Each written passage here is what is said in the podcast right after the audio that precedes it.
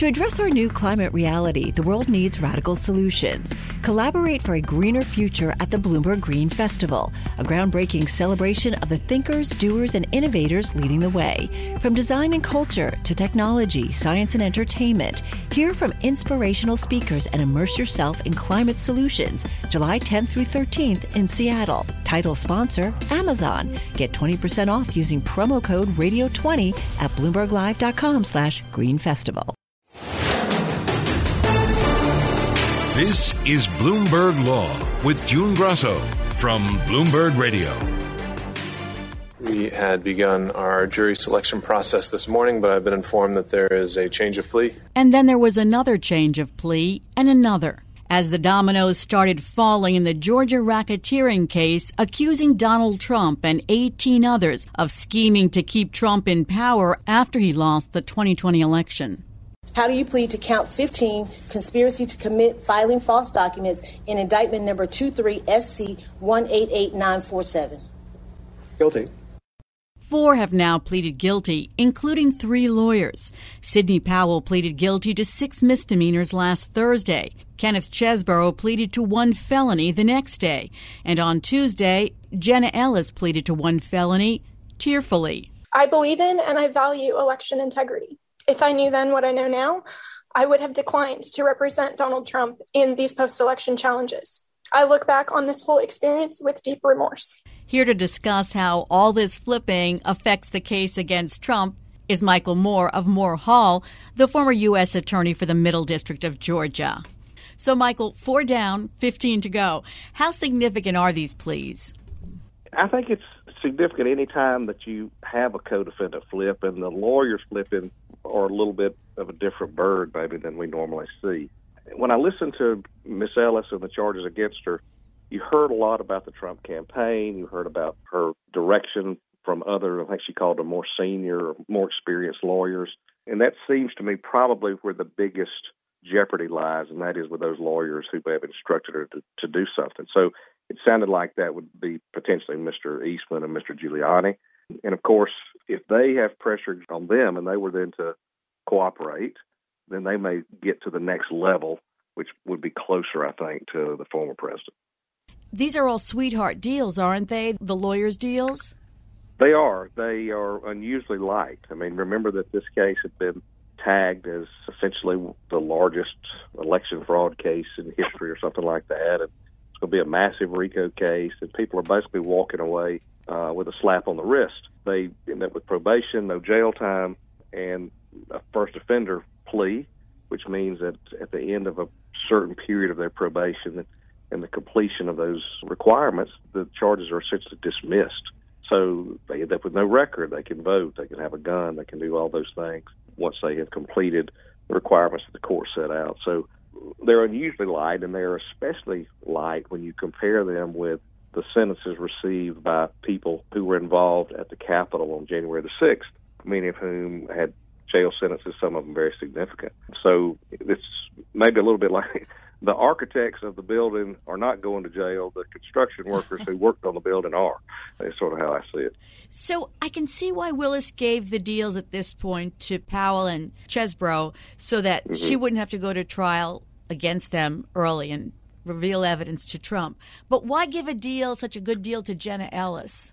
I think probably she has made some statements that the DA will find useful against other people in the indictment. I don't know necessarily that that's Trump, but I think she probably gave them enough information to at least move forward.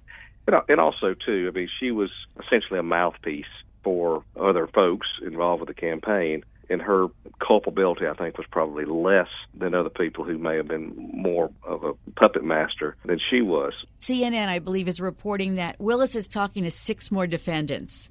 Who'll be left to go to trial once it comes time for trial? I mean, does she have a number in mind besides Trump? I think there may be maybe a half dozen people or a few less that will be left standing, and those may be Trump and Giuliani. That may be one. Eastman may be another people who think they have different constitutional arguments to make. Uh, they may be stronger arguments. It will be interesting to see how Meadows is involved. I mean, we've heard that he has uh, was offered some immunity or cut a deal with Jack Smith.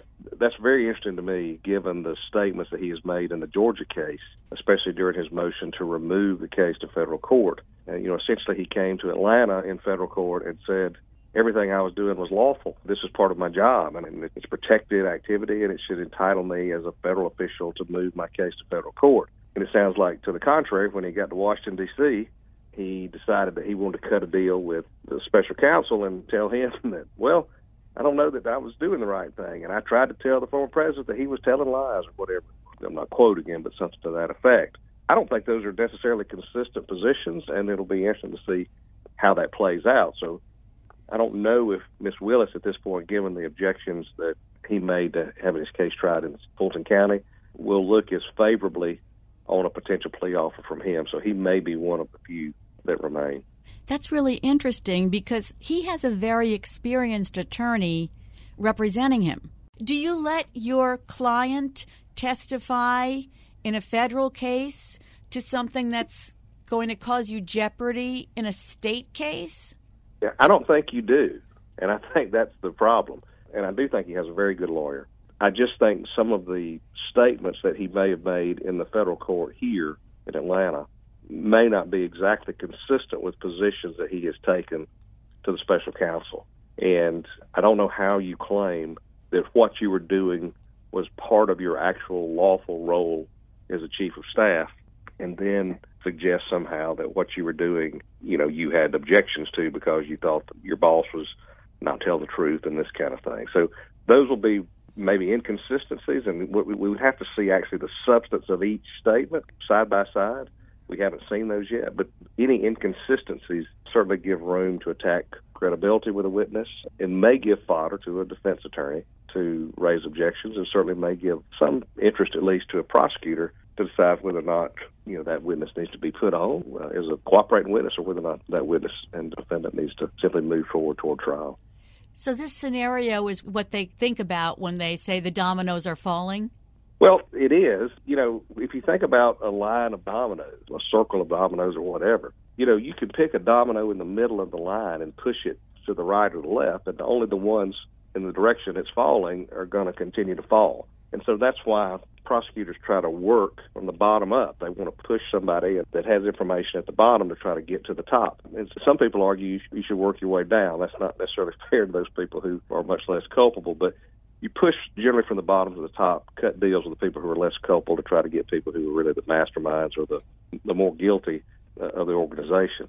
Here, I think there has been some middle of the line pushing, if you will, and the dominoes have fallen maybe in one direction which is why I think you saw ultimately a deal cut with Jenna Ellis. Now, whether or not she then also can have information toward the top, I don't know. But when we saw Miss Powell, Mr. Chesebro, Miss Ellis, you know, in her pleas, I think that was a section, maybe of this arrangement of dominoes and arrangement of defendants that sort of has now concluded itself. But for the other lawyers who remain in the case, the key will be in the bridge the prosecutor will have to make will be getting from those folks in fact, to the people at the top of the line. And the question is, what information do they have that will get them there? I don't know if Ms. Powell has information about that or not. She was present at a meeting. She may have information about who said what. At the same time, I don't think that she's going to be able to put former president's fingerprints on Coffee County as we get there. I do think, and I thought this was sort of telling of the things to come, when Miss Ellis made the comment that she was simply doing what she had been advised to do. I think you're hearing a preview of the defense we're going to hear from the former president, and that is, in fact, I was simply doing what my lawyers told me I should do or what I had a right to do. I was simply following legal advice at the time. And then I think we open up the can of executive privilege, whether or not he's allowed to rely on information from lawyers and advisors. Uh, we know that the president is not covered by the Hatch Act, any president. And so this whole issue of, well, was it a campaign or were you the president? You know, that may not be a hurdle as we go forward. And so I do think you're going to hear a lot about, look, I was doing what my lawyers and advisors told me to do. I had taken advice from a number of different counsels. Some of them had different opinions. I had to make a choice. I felt like we had a legitimate move forward on the alternate elector scheme.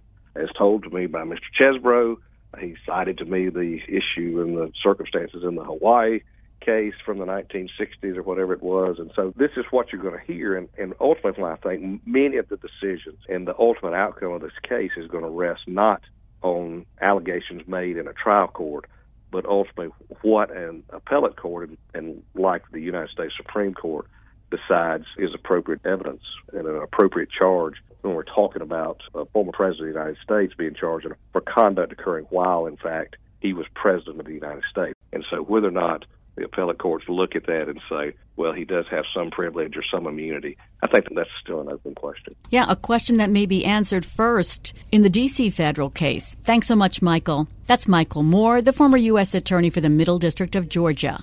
Success is more than a destination, it's a path you take one step at a time. It's dedication, it's fortitude, and it's the work, passion, and grit inside of us that comes before all recognition.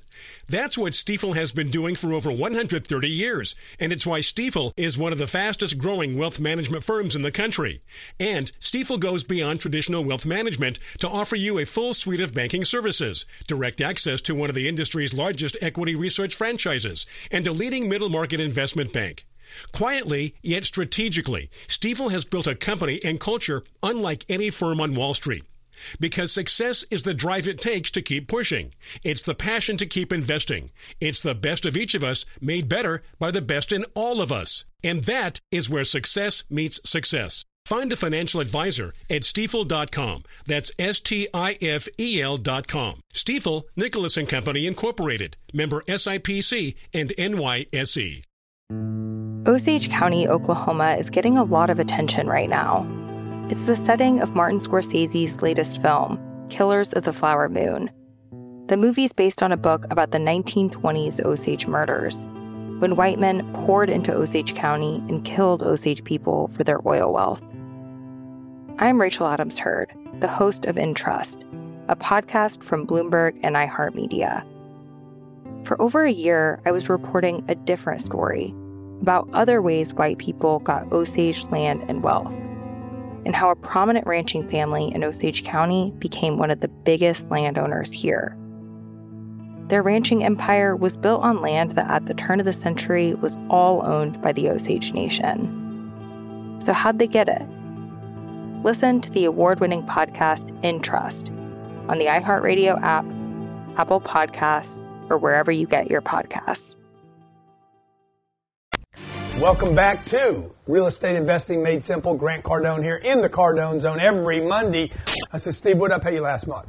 Steve was paid $3,120 last month because he invested at CardoneCapital.com. CardoneCapital.com. CardoneCapital.com the Supreme Court declined to hear a case involving a lawsuit against real estate management company Cardone Capital and its CEO for making misleading statements in YouTube and Instagram videos. The lawsuit was dismissed on other grounds, but the core issue remains.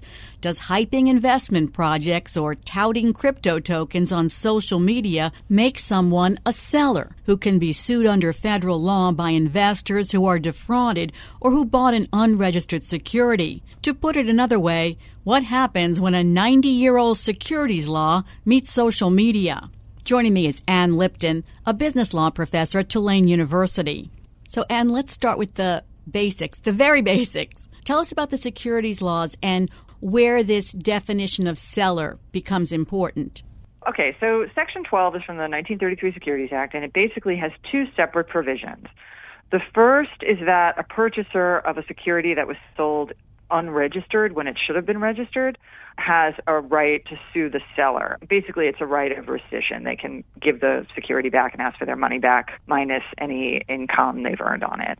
So they can sue whoever sold it to them if it was sold in violation of the registration provisions.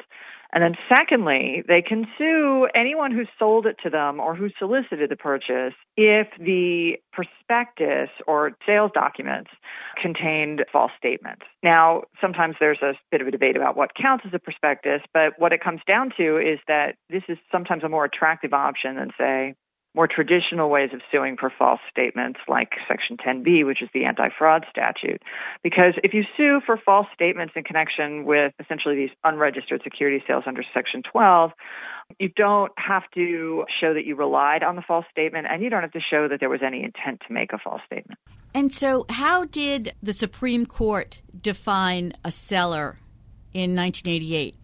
So, in the case of Pinter versus Dahl, there was a question of who counts as a statutory seller. In other words, Section 12 speaks of people who sell securities. So the question was, do you have to be actually the person who transferred title me to you, or could it be other people who are somewhat involved with the sale? And the court first said it has to be either a direct transfer of title or it has to be someone who solicited the purchase. But they drew a distinction between someone who is somehow involved and had something to do with the buyer actively going out and purchasing the security. And instead, they said they have to have actually solicited and had some kind of relationship with the buyer. They rejected a test that would be somehow like people who are just substantially participate in the sale. So that was interpreted by courts to mean that you could only be liable under Section 12 if you literally transferred title. It was your security and you sold it to someone else.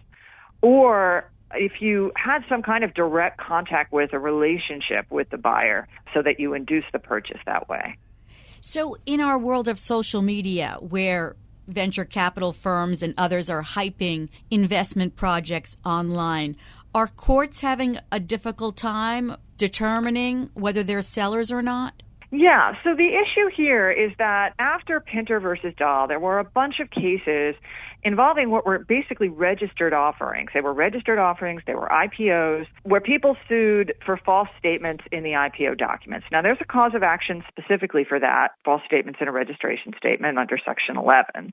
And they would also sue under Section 12 because Section 12 has liability both for unregistered offerings, which these weren't, or for false statements in a prospectus. And courts rejected the Section 12 liability looking at Pinter in a lot of cases where there was no direct contact with the buyer. So, for example, issuing companies, it was their securities, but they sold in a firm commitment underwriting, meaning the underwriters bought the securities from the issuer, the underwriters then sold to the public the purchaser would try to sue the issuer under Section 12 because the issuer's name is all over the prospectus. It's like their company, it's their securities being sold. And the courts would say the issuer did not have enough direct involvement with this particular sale to this buyer to justify imposing Section 12 liability. Now, you could still have other forms of liability because these were registered offerings, but you couldn't have liability under Section 12. So the court reading Pinter versus Dahl very narrowly to mean you have to have had some kind of contact with a relationship with the buyer. So now we fast forward to crypto. And the problem is there isn't an alternative scheme because crypto, assuming it's a security, which is a whole separate thing, but let's assume it's a security. if crypto is a security, it's not registered.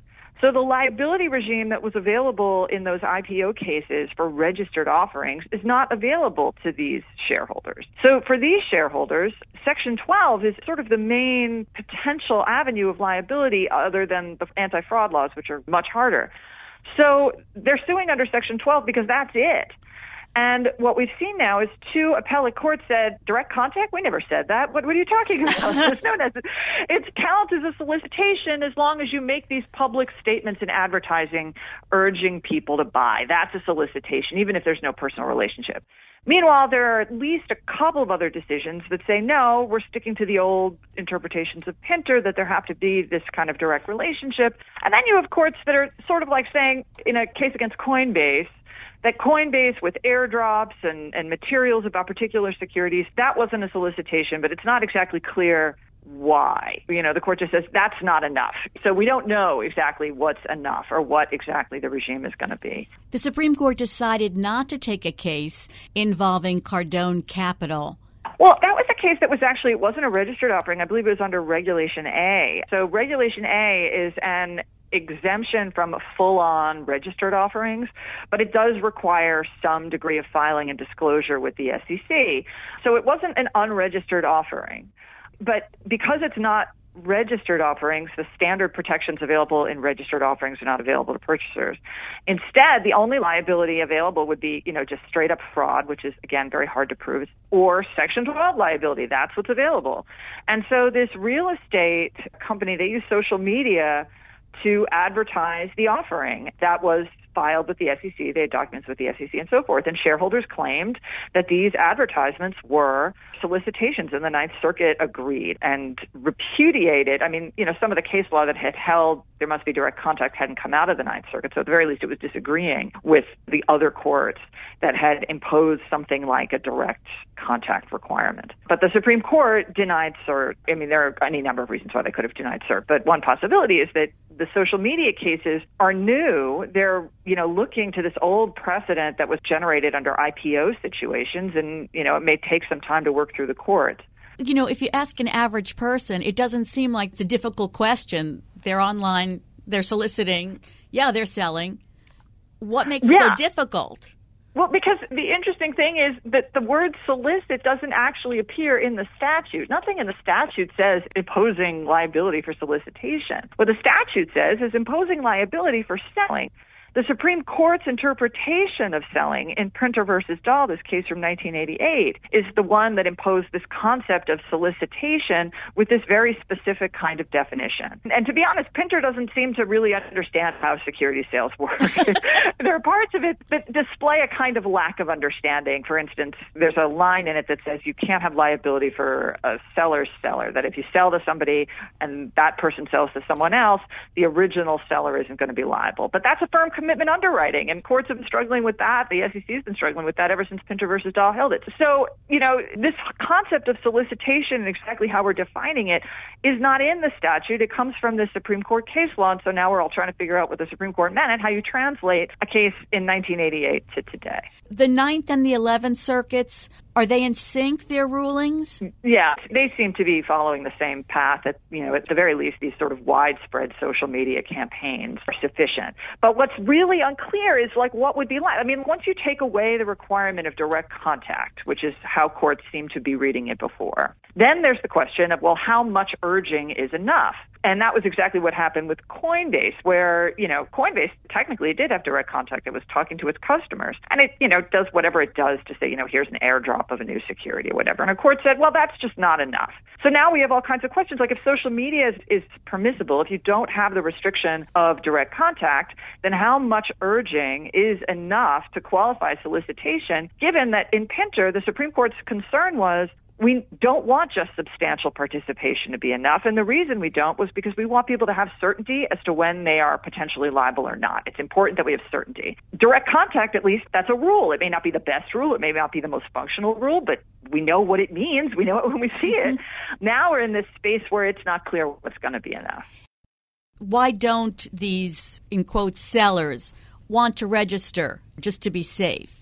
So first of all, the crypto people all say these aren't securities anyway. But the whole point is that if you register them, there's a terrific amount of disclosure you have to make, and there's very strict liability if those disclosures are false. That's why courts could get away for so long saying, well, we won't have Section 12 liability for these IPO situations because there were alternatives. There's some very strict liability for false statements if you register. You have to do a terrific amount of disclosure. It's very expensive and you're risking this liability. And a lot of crypto people say that the registration requirements, like the disclosure requirements that attach, are simply not suitable for crypto. Like they ask for things that don't make sense in the crypto context, like principles of an organization when it's a decentralized autonomous organization, or addresses when there is no address. So the crypto people would say that not only is disclosure expensive and opens us up to all this liability, but the SEC hasn't updated the registration requirements to really make sense in a crypto world. So then, will it be up to the Supreme Court to clarify this so that there's clearer guidance? Very possibly. I mean, you know, there's a lot that could happen in between now and then. I mean, first of all, if all the circuits come to settle on something, I mean, the Supreme Court doesn't have the kind of passion for securities cases that say I do. So, um, so if the circuits coalesce around a principle that's coherent, then the Supreme Court may not step in at all. And you know, we can all de- argue about it, but I, you know, I'm not convinced that crypto is, you know, the wave of the future. So at some point, if crypto is, becomes less popular, then we may just see less of these cases. I mean, Regulation A was how this came up in the Ninth Circuit, and that will still exist because that's sort of a formal disclosure space for securities that you don't want to do full registration for. But Reg A isn't really that popular to begin with. So, I mean, if crypto becomes less of a thing, it may simply be that the, the dispute kind of settles down by itself. Well, it's been great to talk to you, Ann. I love your enthusiasm about securities law. That's Ann Lipton, a business law professor at Tulane University. Success is more than a destination, it's a path you take one step at a time. It's dedication, it's fortitude, and it's the work, passion, and grit inside of us that comes before all recognition. That's what Stifel has been doing for over 130 years, and it's why Stifel is one of the fastest growing wealth management firms in the country. And Stifel goes beyond traditional wealth management to offer you a full suite of banking services, direct access to one of the industry's largest equity research franchises, and a leading middle market investment bank. Quietly, yet strategically, Stifel has built a company and culture unlike any firm on Wall Street.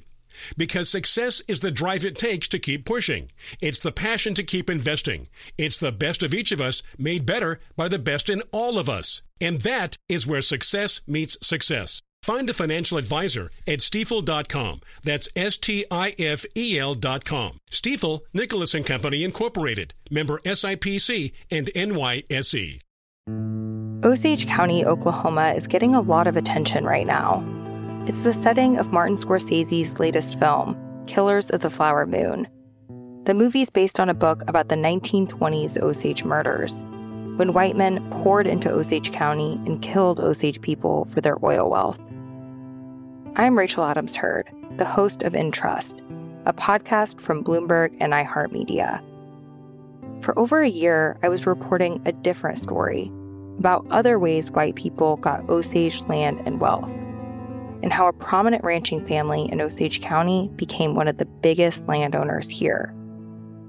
Their ranching empire was built on land that at the turn of the century was all owned by the Osage Nation. So, how'd they get it? Listen to the award winning podcast In Trust on the iHeartRadio app, Apple Podcasts, or wherever you get your podcasts. This is not about Donald Trump versus Michael Cohen or Michael Cohen versus Donald Trump. This is about accountability, plain and simple. But it did seem a lot like Michael Cohen versus Donald Trump as Trump's former lawyer and fixer took the stand against him this week in New York State's $250 million civil fraud case against the former president. And it also seemed like Trump saw it that way. So he's a liar trying to get a better deal for himself, but uh, it's not going to work. And what played out during Cohen's testimony at times seemed more like a TV legal drama than a real trial. Joining me is someone who was there for, I'm going to say the show, Pat, Patricia Hurtado, Bloomberg legal reporter.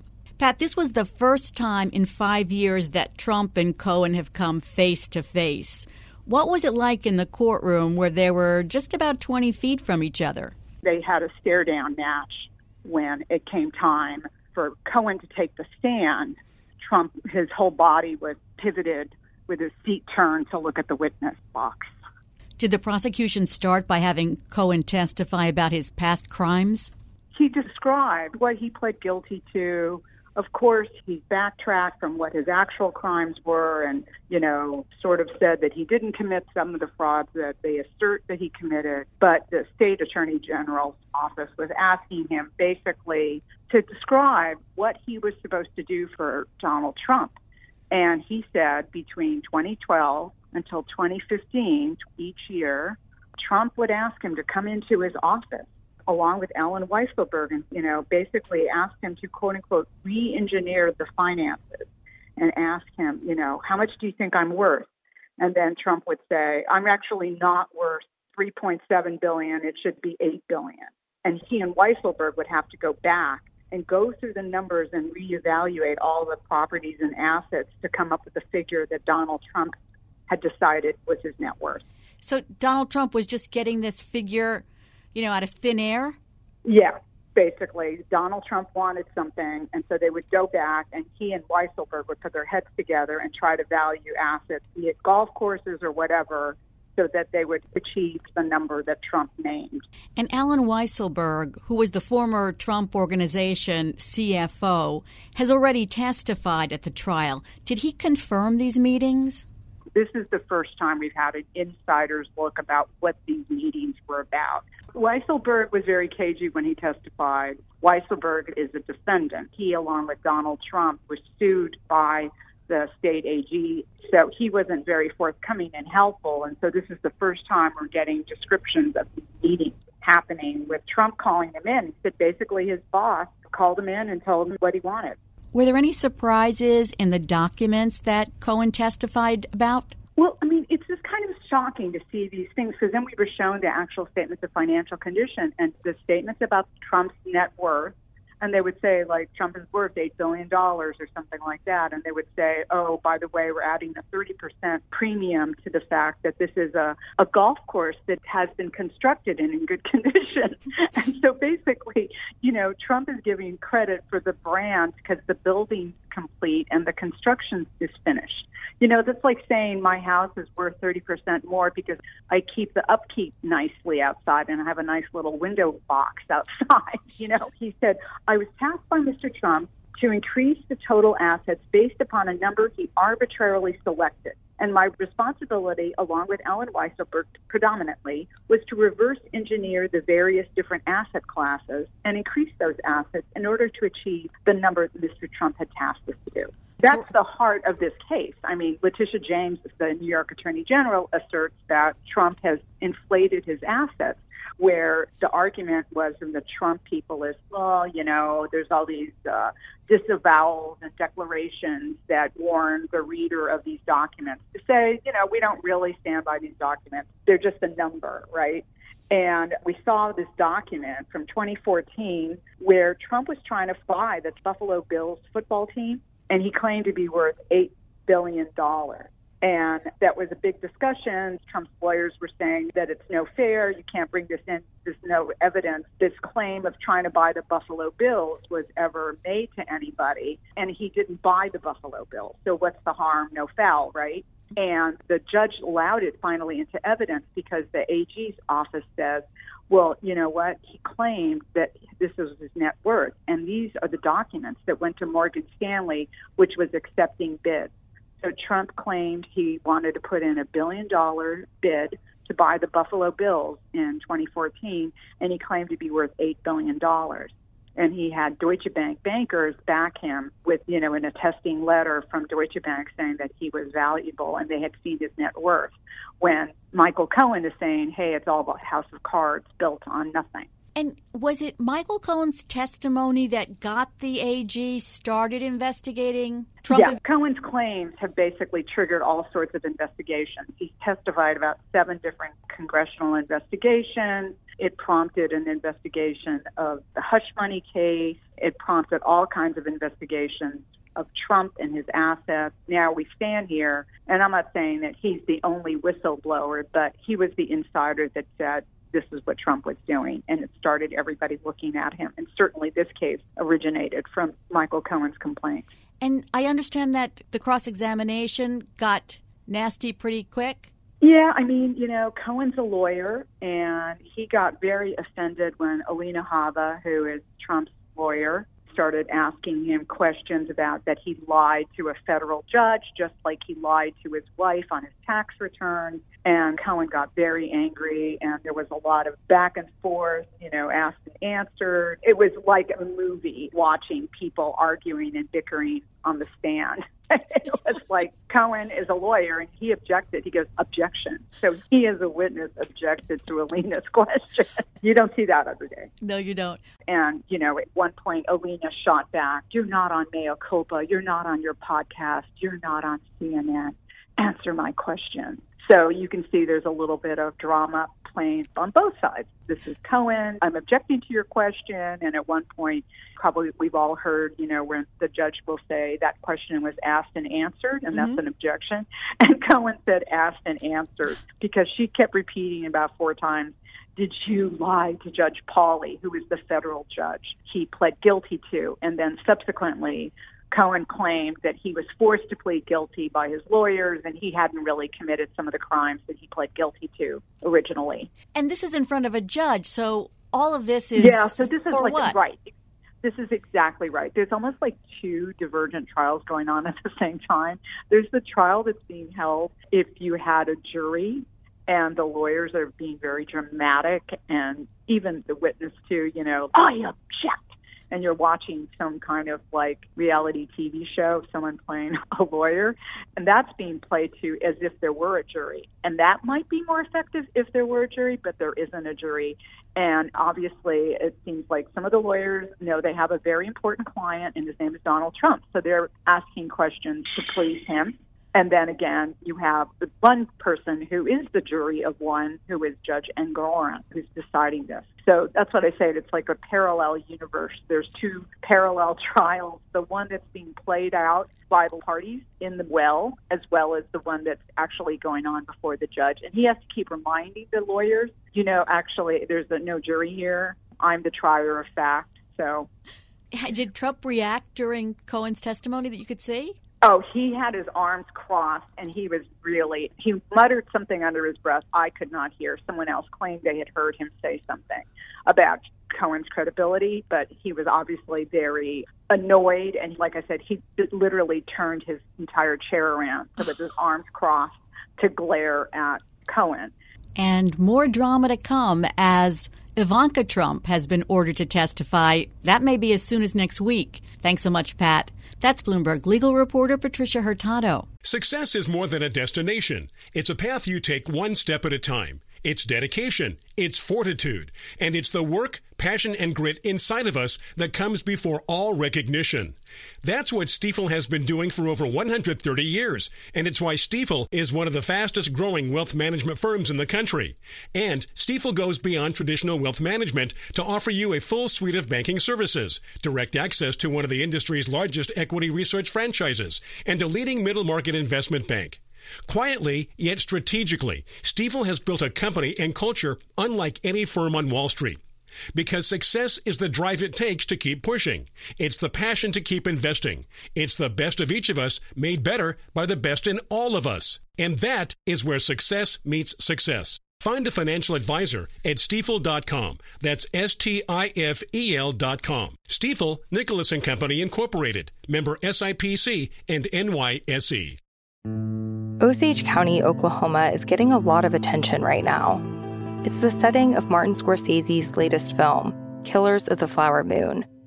The movie is based on a book about the 1920s Osage murders, when white men poured into Osage County and killed Osage people for their oil wealth.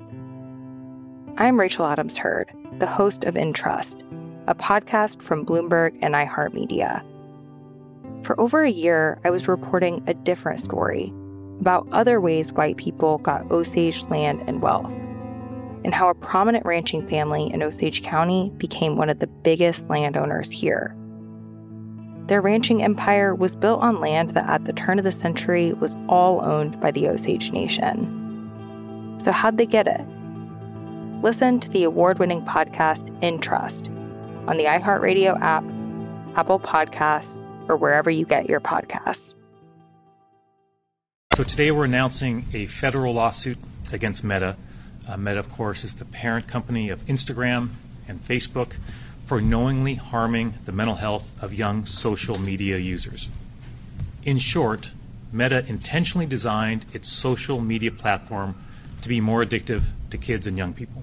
41 states are suing Meta Platforms, claiming it exploits young people for profit by building in addictive features that basically hook kids on Instagram and Facebook, harming their mental health. At a press conference by the Attorney General of Washington State, two teenagers described their struggles trying to cope with social media sites like Instagram.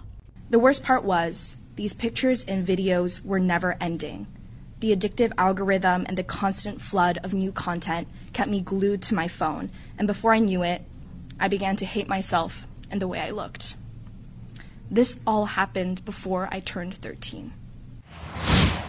I would go on my phone intending to do other things and then instinctively start opening up Instagram, opening up different social media platforms um, without even meaning to, and then getting stuck in the cycle of scrolling, seeing other people's um, lives and interactions. Joining me is Matthew Schettenhelm, Bloomberg intelligence analyst. So, Matt, the federal lawsuit says Meta did not disclose that its algorithms were designed to capitalize on young users' dopamine responses and create an addictive cycle of engagement. So the allegation is that Meta specifically designed an algorithm to hook teenagers. That's exactly right. So the lawsuit takes aim at a number of features that are sort of fundamental to how Meta designs its social media platforms, using data about the teens to send them content that keeps them scrolling and keeps them reading, sending them notifications that keep them coming back to the service as soon as they look away from it, using the like system that entices them and draws them in and pushes them to put more content out there. And the allegation is that Meta knew that its social media service was harmful to teens but it withheld that knowledge and misled users and proceeded to deliver its product to teens anyway. There's a separate lawsuit actually in the same federal court that goes to the design of the product itself and whether that violates product liability law or whether Facebook was negligent in designing it. This suit's a little bit different. It's not about the design itself, it's about did Meta lie? Did it mislead users? And a lot of this is based on the whistleblower who released internal documents in 2021? Yeah, I think that's the real start of this when Frances Haugen came out with her release of the internal documents suggesting that Facebook knew more about the risk to children than it was letting on. So this has really been playing out ever since that moment. Now, Facebook disputes her allegations and says that they're overblown, and that's the sort of allegation that would be tested in this case if it gets past a motion to dismiss. Meta said, We share the Attorney General commitment to providing teens with safe, positive experiences online and have already introduced over 30 tools to support teens and their families. Do you know what kind of tools they're talking about? I think these are features like there are settings that teens can put on the product to turn off after you know so many minutes on the product. I think there are a handful of features like that that they have added. If you go into the settings, you can turn off the data that is used about you for ads. I think as a practical matter, these features may not be used all that frequently. I know my teenager doesn't jump to find those features, and I suspect that's true of many other teens as well. So I think the negotiation here before this lawsuit was filed was the states likely trying to push Meta to find more features and more effective features. And, and I think eventually, if you saw this lawsuit settle, you might see a push for even more in that direction. Thanks, Matt. That's Bloomberg Intelligence analyst Matthew Schettenhelm.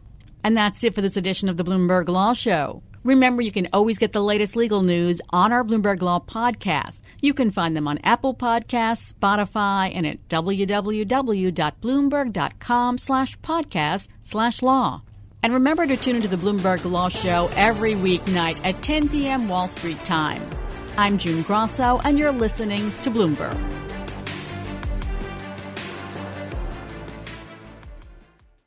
To address our new climate reality, the world needs radical solutions. Collaborate for a greener future at the Bloomberg Green Festival, a groundbreaking celebration of the thinkers, doers, and innovators leading the way.